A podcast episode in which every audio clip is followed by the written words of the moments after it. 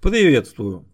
Вы слушаете радио 1С Enterprise. Это авторский подкаст, он же радиопередача. Третий сезон, 28 эпизод. Публикация от 11 мая. Наш отрывной календарь утверждает, что в этот день родился Эдгар ван Дейкстра, человек, имя которого не нуждается в каких-то дополнительных представлениях и пояснениях, в том числе, конечно же, и для нас, пусть мы занимаемся и не классическим программированием, а разработкой бизнес-приложений на платформе 1С предприятия. Собственно, об аспектах этой разработки мы здесь и беседуем. Рассказываем просто о сложном и никогда не боимся и не стесняемся идти в ту сторону, куда еще не заглядывали. Меня зовут Никита Зайцев.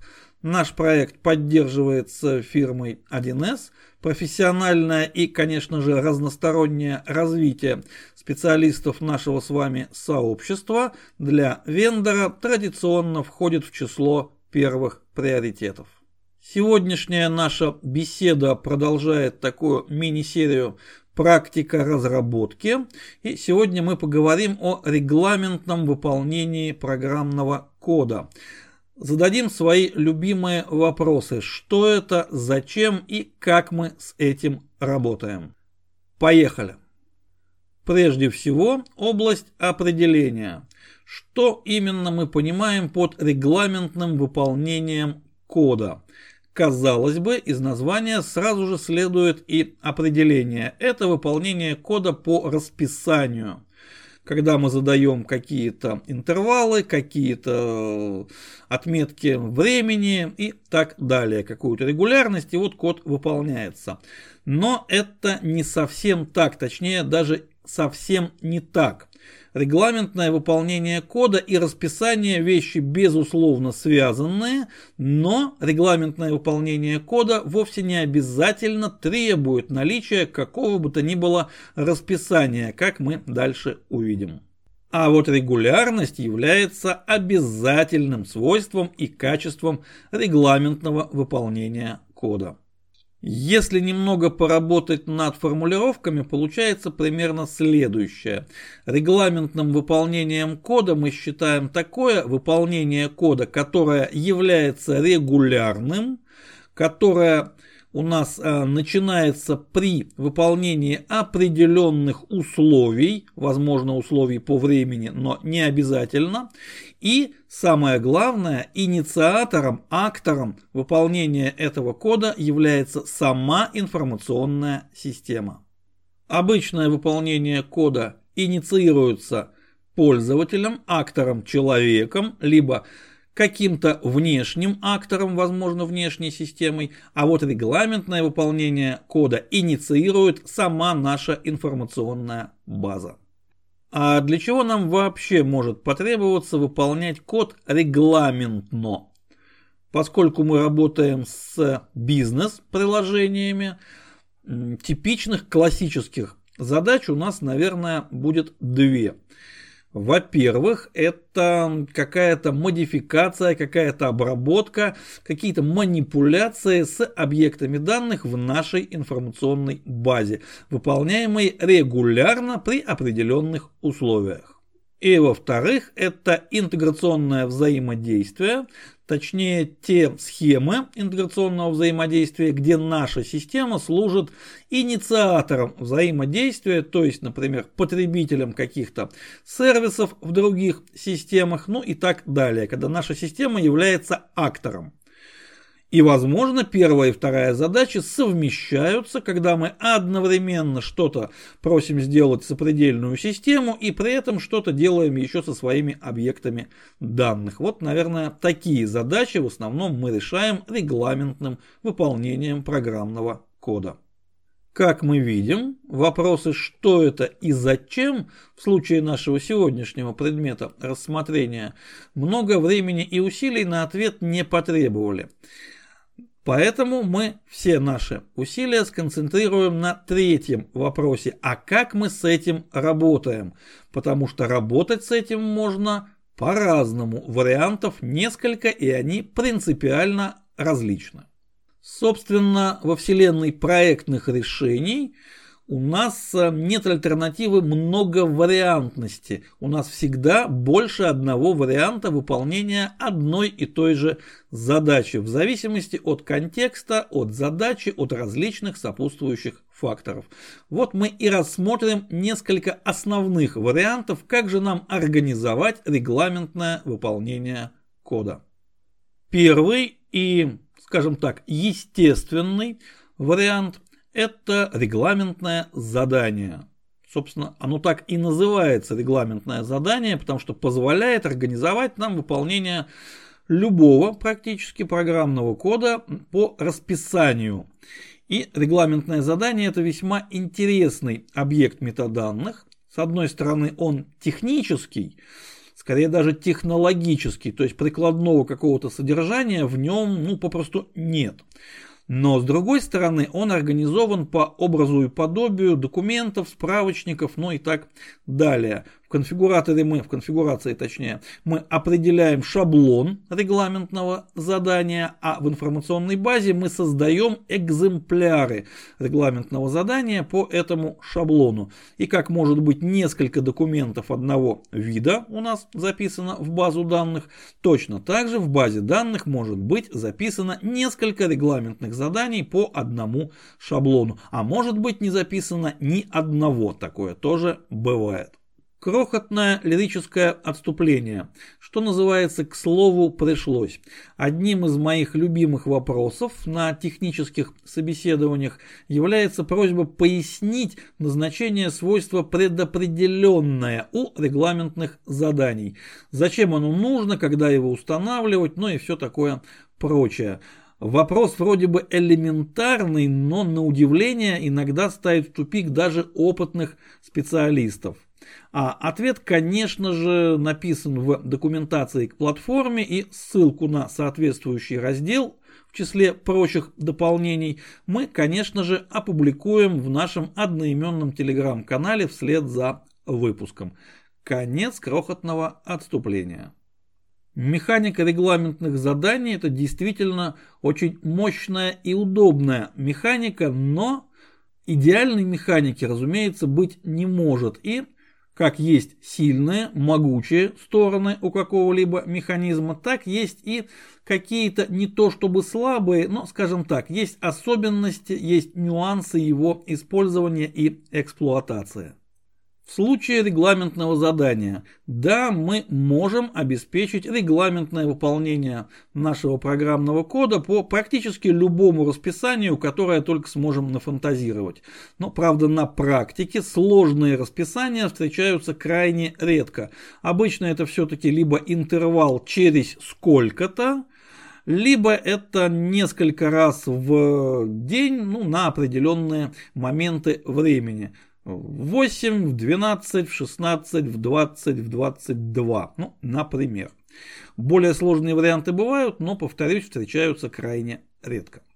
А вот что насчет особенностей использования и эксплуатации? Ну, во-первых, первый такой момент – это когда наша информационная база работает в режиме сервиса, то есть в режиме разделения данных, когда внутри одной инфобазы у нас содержится множество областей данных, каждая из которых представляет собой такую тоже мини-инфобазу.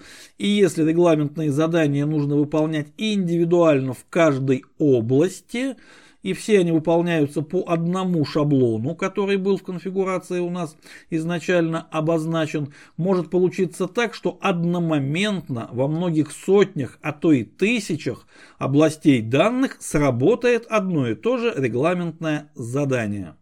Даже если это регламентное задание относительно легкое, то есть не выполняет тяжелых запросов и тяжелой обработки объектов данных, может возникнуть эффект телефонной станции. Ну вот старые телефонные станции, где телефоны относительно еще силовые, И когда все абоненты телефонной станции одномоментно посылают сигнал вызова, а по слухам такой эксперимент проводился и неоднократно, где-то в 80-е, телефонная станция попросту сгорает, потому что нагрузка даже не пиковая, а сверх-сверх-пиковая. На это никакая аппаратура не рассчитана.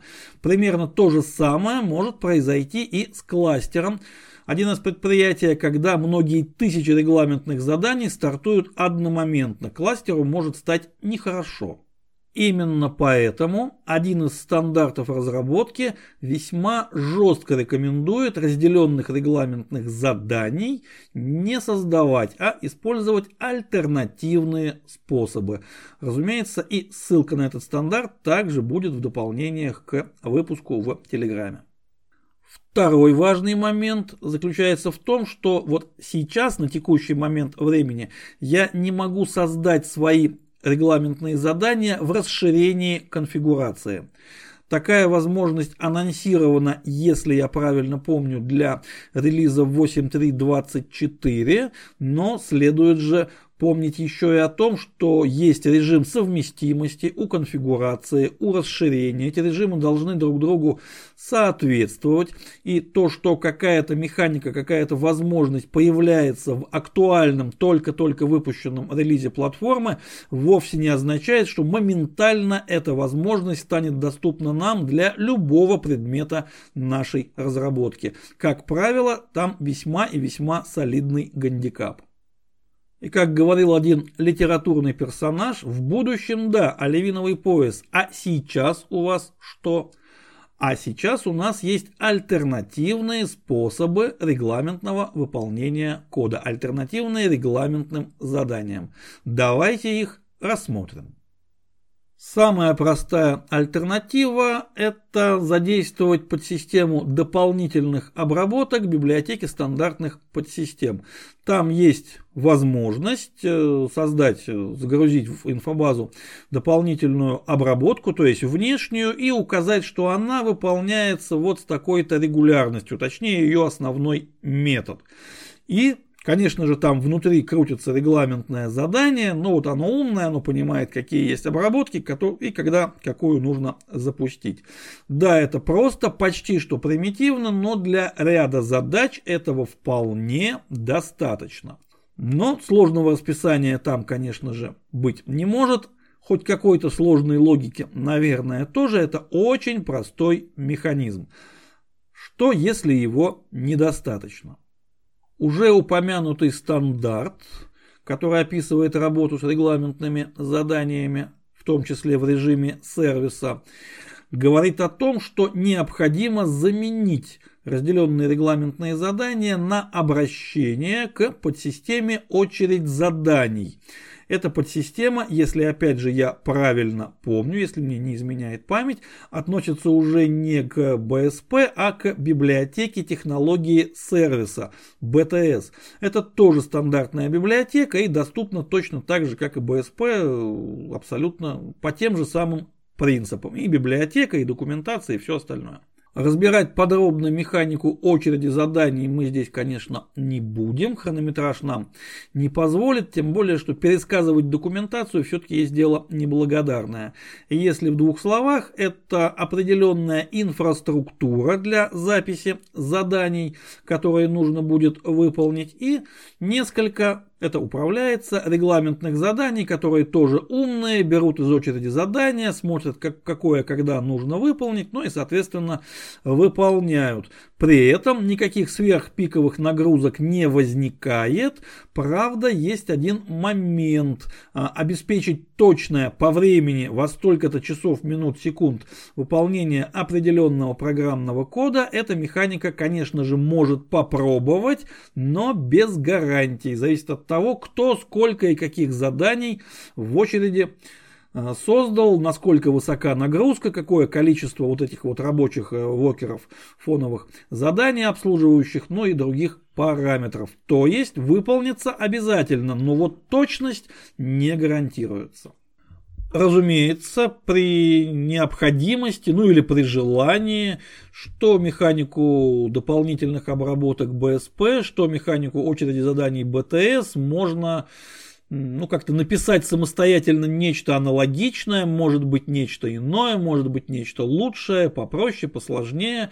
А, технологическая платформа дает нам такую возможность любую механику написать самостоятельно. Возможно, для каких-то конкретных задач и придется это сделать. Но, как показывает практика, функциональность, библиотечная функциональность, большую часть задач, абсолютно, абсолютное большинство задач регламентного выполнения кода все-таки покрывает.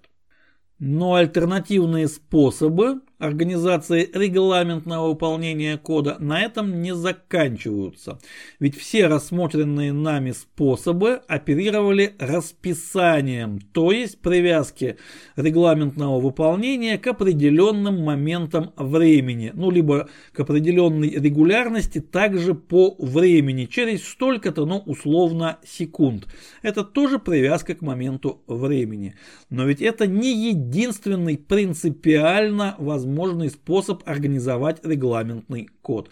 Помимо привязки к времени, можно реализовать привязку к триггеру, то есть к событию. Давайте рассмотрим на очень простом и наглядном примере. Предположим, в нашей информационной базе со временем накапливаются технические объекты данных, например, протоколы выполнения каких-то операций. Вот какая-то пакетная операция, вот ее протокол, вот в каком-то виде он в базе записан. Понятно, что хранить их вечно необходимости нет но нужно хранить какое-то время. То есть у них есть срок э, их э, не то чтобы жизни, а срок их актуальности. Скажем, через N месяцев, через полгода протоколы считаем неактуальными и удаляем. Но это можно сделать, опять же, регламентом выполнением по времени. Раз в день запускать какой-то регламент, который смотрит, нет ли что-то устаревшего, и если есть, то удаляет. Но ведь задача заключается не в том, чтобы именно удалять устаревшие протоколы. Задача, прикладная задача заключается в том, чтобы не хранить лишнего. Соответственно, когда появляется новый протокол и есть устаревшие, они должны вытесняться новым. И как мы видим, привязки именно к моменту времени здесь никакой нет. Есть привязка к событию, появился новый протокол. Соответственно, после его записи мы можем инициировать уже программный код, который является регламентом, но выполняется по триггеру. И он посмотрит, а если что-то устаревшее, если есть, удалит. Нету, удалять не будет. Если новые протоколы не возникают, старые могут храниться и полгода, и год, и сколько угодно. Они не мешают. Задача заключается не в том, чтобы что-то делать по времени, а просто чтобы не хранить лишних данных в инфобазе. Таким образом, мы при реализации регламента через э, вот, срабатывание по событию всегда идем от прикладной задачи. А что мы, собственно, хотим получить? Какова наша цель. Не крутить будильник по времени, а именно чтобы что, для чего нам нужен регламентный код. И как только мы это сможем четко и ясно сформулировать, мы уже тем самым почти что подойдем к алгоритму вот этого событийного регламента.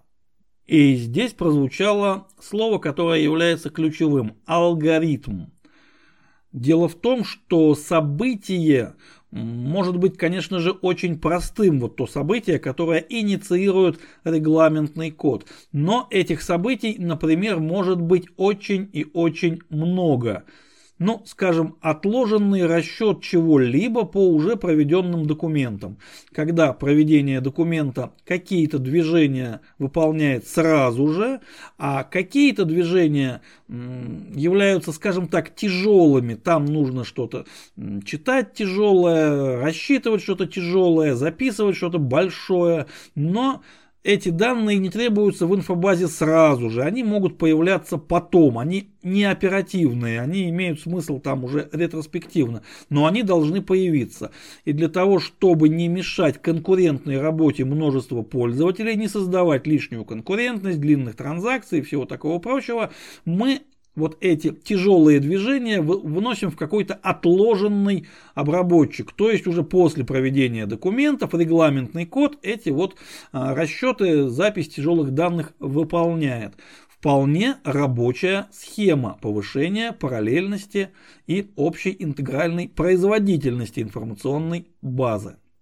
И очевидно, что если мы вот эту отложенную обработку реализуем, ну, например, как запуск фонового задания после проведения документа, задачу мы не решим, потому что этих вот отдельных фоновых заданий будет ровно столько же, сколько и документов, и будет такая же конкурентность, такое же блокирование, и ничего хорошего из этого не произойдет. Нам нужно как-то организовать очередь и затем как-то ее обрабатывать. Если мы можем это делать регламентными заданиями, прекрасно. А что если нет, не можем, недоступно нам регламентное задание? Потому что, например, мы это делаем в расширении.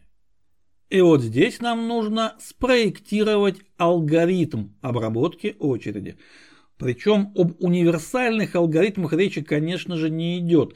Все зависит от конкретной задачи, от специфики конфигурации, от специфики объектов данных, от паттернов нагруженности этой нашей информационной базы и тому подобного.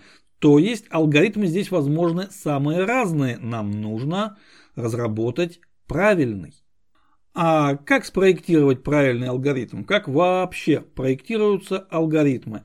Очевидно, что есть какие-то паттерны, есть уже существующие алгоритмы, и изобретать каждый раз, ну, условно, сортировку пузырьком нам совершенно не требуется. Нужно взять уже существующий паттерн, но возможно как-то его доработать по нашей специфике. Возможно, следует взять несколько вариантов и сравнить их.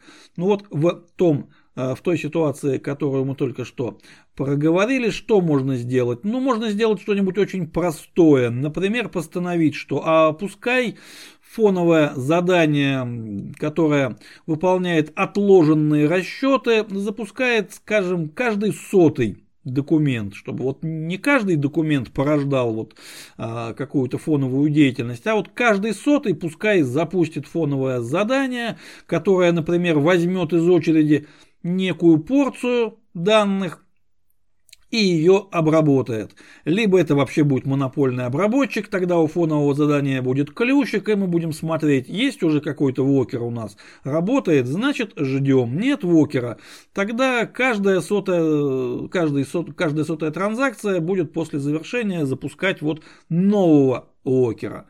Ну почему каждая сотая? А почему бы и нет? Давайте попробуем, посмотрим, что получится. Сначала, конечно же, на модели. Ну а как определить, что это именно сотый запуск?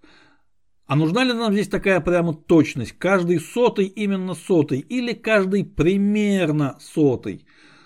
Тоже вопрос. Наверное, здесь особая точность не требуется. Вот у нас есть определенные события, которые происходят в нашей инфобазе, и нам нужно вот на каждое сотое событие что-то делать. Даже без относительно каких-то документов, проведения, расчетов и так далее. Вот есть событие, каждый сотый должен что-то вот такое породить фоновое. Как это сделать? Как посчитать, что оно сотое? Можно применить весьма такую грубую схему. Получаем какое-то псевдослучайное число. Для этого даже не обязательно крутить генератор случайных чисел, можно просто взять текущую универсальную дату в миллисекундах. Это число, и оно ну, по-своему псевдо-случайно. И посмотреть, кратно это число 100, то есть являются ли две последних цифры нулями. Если да, это сотое событие, значит оно примерно сотое, значит запускаем когда у нас очень э, высокая нагруженность, очень высокая плотность потока событий, ну, призываем на помощь теорию вероятностей, немножко вспоминаем высшую математику, возможно, пишем несколько формул, думаем над ними, ну и какой-то очень простой математический алгоритм у нас образуется. А может быть мы его не изобретаем, а берем с полки хорошую толстую книжку по алгоритмам и находим там нечто подобное, переводим на наш любимый встроенный язык и, возможно, немножко модифицируем. Разные пути нас в любом случае приводят к алгоритму, который и решает нашу задачу. Когда по событию мы что-то делаем, когда чего-то не делаем и закодировав все это, мы избавляемся от необходимости вообще работать с расписанием. Система начинает работать по собственным событиям. Да, конечно, код здесь гораздо более сложный, чем просто э, запрограммировать регламентное задание. Но писать такой код, поверьте, очень и очень интересно. Вне зависимости от того пути, которым мы пришли к конкретному алгоритму, мы обязательно должны еще учесть такую не очень приятную штуку, как возможность отказа нашего алгоритма. Алгоритм мало спроектировать в позитивном смысле, его нужно проверить на отказ. Ну и давайте тоже на маленьком, наглядном, конкретном примере рассмотрим, что же это такое. Модель отказов. Предположим, в нашей очереди накапливаются ссылки на какие-то объекты данных, и нам требуется информацию об этих объектах передавать в некую смежную систему. Но поскольку у нас действительно высокая плотность вот транзакций, которые порождают элементы очереди, мы, конечно же, организуем э, регулярность. То есть мы организуем регулярную передачу сразу n количества объектов вот туда, в смежную систему, чтобы не создавать э, избыточной нагрузки. Ну, например, та система устроена так, что для нее гораздо комфортнее один, но длинный тяжелый вызов, чем много-много-много маленьких. Такие системы тоже, конечно же, существуют и встречаются нередко. Что мы для этого делаем? Мы определяем условия. Ну, например, передавать в смежную систему данные, когда в очереди накопилось более 100 элементов, ну условно 100, там может быть и 100 тысяч, а может быть 10, это не так важно, более n элементов, либо там элементов не нулевое количество, пусть даже один, но с момента предыдущей отсылки информации в смежную систему прошло более x минут, например, 10. То есть 10 минут простое, ну, значит, надо туда передавать, чтобы поддерживать актуальность данных в системе корреспонденте. Вот такие два условия. И вроде бы закодировать их весьма и весьма просто. Здесь ну, алгоритм будет очень и очень простым. Проверили одно, проверили другое, либо запустили, либо нет. В общем-то и все.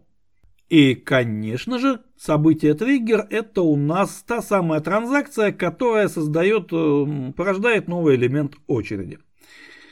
Но теперь в дело вступает специфика деятельности предприятия пользователя системы, паттерн нагрузки – ну, например, это какие-то заказы, предположим, и принимаются они строго в рабочее время с 9 до 18. Ровно в 18 звучит фабричный гудок, и все, все все оставили, встали и ушли до завтрашнего утра. Ровно в 18 деятельность замирает.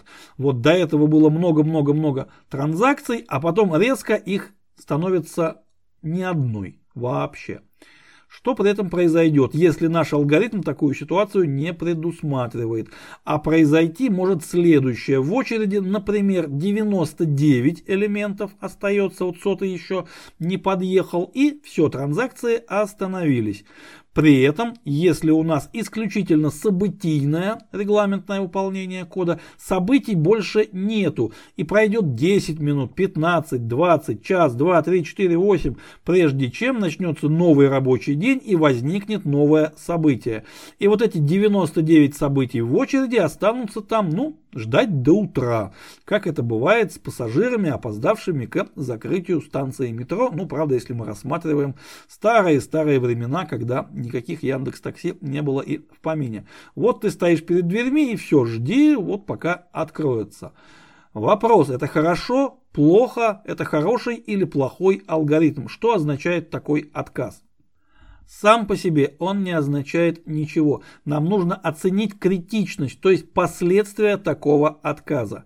А здесь нужно анализировать прикладную специфику. Вот если 99 заказов, полученные в последние минуты рабочего дня, застрянут и не пойдут на обработку в систему корреспондент до начала следующего рабочего дня, это какими последствиями чревато? Это нормально или это принесет какой-то убыток, какую-то деструктивность деловые процессы предприятия? Нужно оценить критичность. Для каждого отказа мы оцениваем вероятность его возникновения. Ну, вот в этом конкретном случае вероятность высокая, а вот критичность. Если критичность не нулевая, то отказ это плохо. Надо что-то с этим делать, надо как-то это страховать, вводить какую-нибудь процедуру закрытия дня, ну вот что-то в этом роде. Но нужно думать над усилением алгоритма.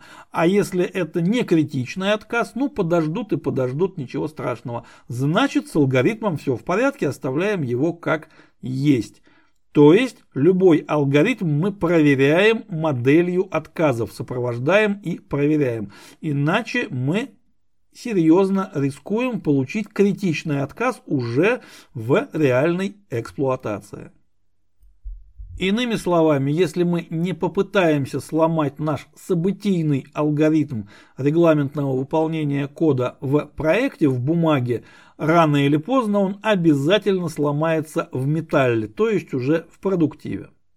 И очевидно, что чем сложнее алгоритм, тем более сложной и развесистой будет модель его отказов. В отличие от работы по расписанию, работа по событиям, по триггерам – это уже следующий уровень сложности. Но и реализовать такие алгоритмы можно тоже простым, либо же сложным способом. Чем сложнее, тем сложнее нам будет понять будущие отказы и э, оценить угрозу, исходящую от алгоритма. Поэтому мы любим более простые алгоритмы, где мы понимаем, что и как будет происходить в каждом из случаев. И нам не нужно вот строить какие-то сложные, такие развесистые, много-много-много вариантные модели причинно-следственных связей. Да, мы действительно любим простые алгоритмы и будем надеяться, что такой подход Ван Дейкстра бы обязательно одобрил. Но не будем очень уж увлекаться тематикой алгоритмов. Тут зайти можно весьма далеко. А все-таки тема выпуска у нас немножечко другая. И по этой теме можно подвести итоги. Помимо классического регламентного задания у нас есть эм, как минимум несколько альтернативных способов выполнять программный код регламентно, причем не только по расписанию. И важный самый, наверное, момент, когда мы проектируем регламентный код, мы никогда не идем от моментов времени, мы всегда идем от прикладной задачи и смотрим, куда эта задача нас ведет. Правильно сформулированная задача почти всегда уже содержит в себе как минимум эскиз решения или несколько эскизов, которые нам нужно сравнить, сопоставить и выбрать правильный. Вот так мы обычно делаем. На этом наша радиопередача завершена. Следующий выпуск, э, будем надеяться, выйдет по расписанию в следующий четверг. Большая просьба не забывать про наш одноименный телеграм-канал, там бывает интересно. Адрес для личных писем nikita.wild.real собачка Яндекс.